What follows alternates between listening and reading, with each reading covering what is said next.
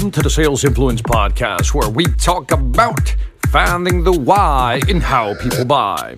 I'm your host, Victor Antonio. Thank you for joining me today. Hey, today I got something. Ooh, I think I, I think you're gonna love this. It's something we often don't think about, which is, you know, if we're the incumbent, in other words, we're the body, the company people are buying from. How do we prevent customers from leaving us? In other words, I want to talk about client retention. And let's say you're in a renewal situation where the customer is debating whether to renew with you or not. The question is, how do you present? You know, how do you bring up certain situations? What type of conversations do you have? And how do you structure your conversation to make sure they stay with you and not go with someone else? In other words, keep them with you, retain them. So, what I want to give you is an acronym to work with. I'm going to call this one META C. META, M E T A dash C.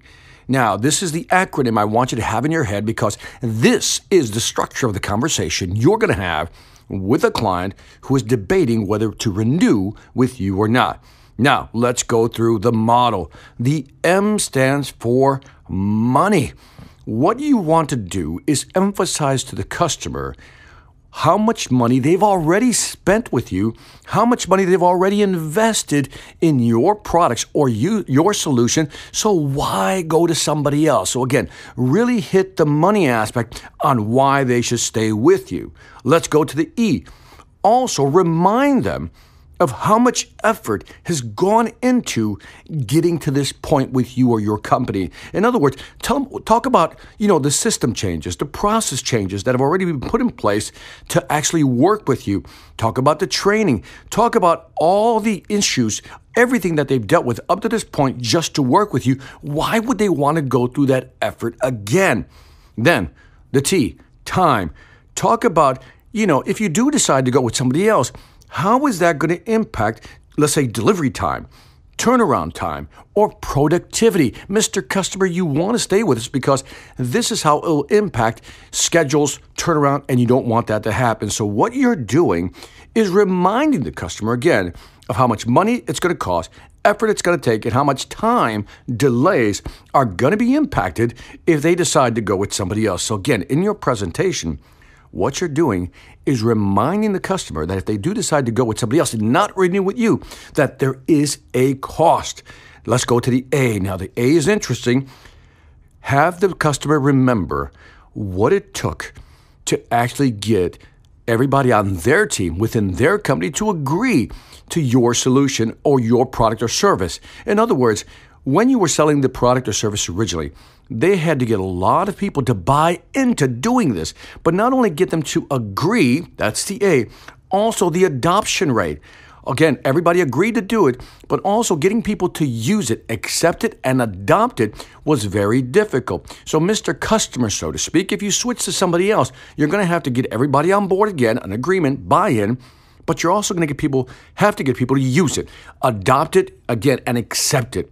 Why change, Mr. Customer, when they've already adopted, accepted the solution we currently have in place? See what I'm doing there? I'm reminding them of how much effort it's going to take to get people on board to work with that product or service. Last but not least, the big C.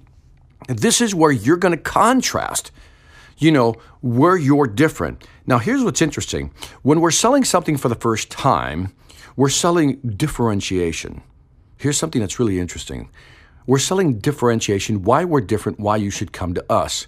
But when we're trying to hold a customer, when we're trying to keep a customer, we almost do the exact opposite.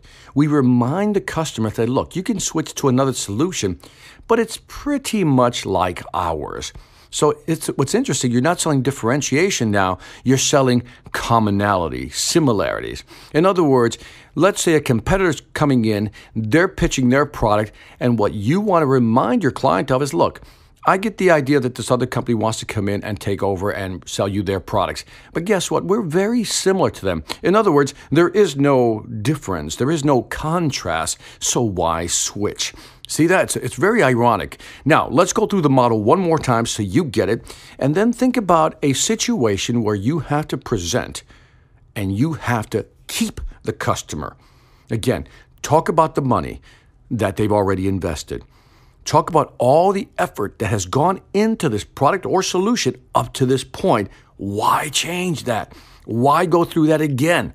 Remind them of the time.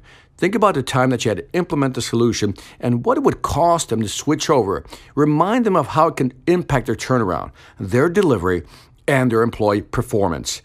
Then talk about getting people on board, the agreement, and also the acceptance and adoption of another solution when they've already bought into this one. Mr. Customer, why go with somebody else? And last but not least, we sell the contrast. But in this case, we're not selling the differences. We're going to sell how similar we really are. And that is the Meta C model. And again, you would use this model specifically when you're selling to, most in a B2B situation, when you're selling to a customer who's thinking of whether or not to renew with you. So if you sell, let's say, enterprise type systems or software where it's based on subscription models, this is a perfect model for developing a presentation that you can use to make sure your client doesn't leave you. And that is it for this Sales Influence podcast. Don't forget to leave me some feedback on iTunes, Stitcher, YouTube, Pandora, Spotify. Let me know what you think. I'd greatly appreciate it. Also, check out my online sales training platform. You know the deal the Sales Velocity Academy. 50 courses, over 500 videos, my 13 books. If you're serious about increasing your sales velocity, go to salesvelocityacademy.com. Lastly, I want to thank you for listening. This is Victor Antonio, always reminding you selling ain't hard when you know how. Take care.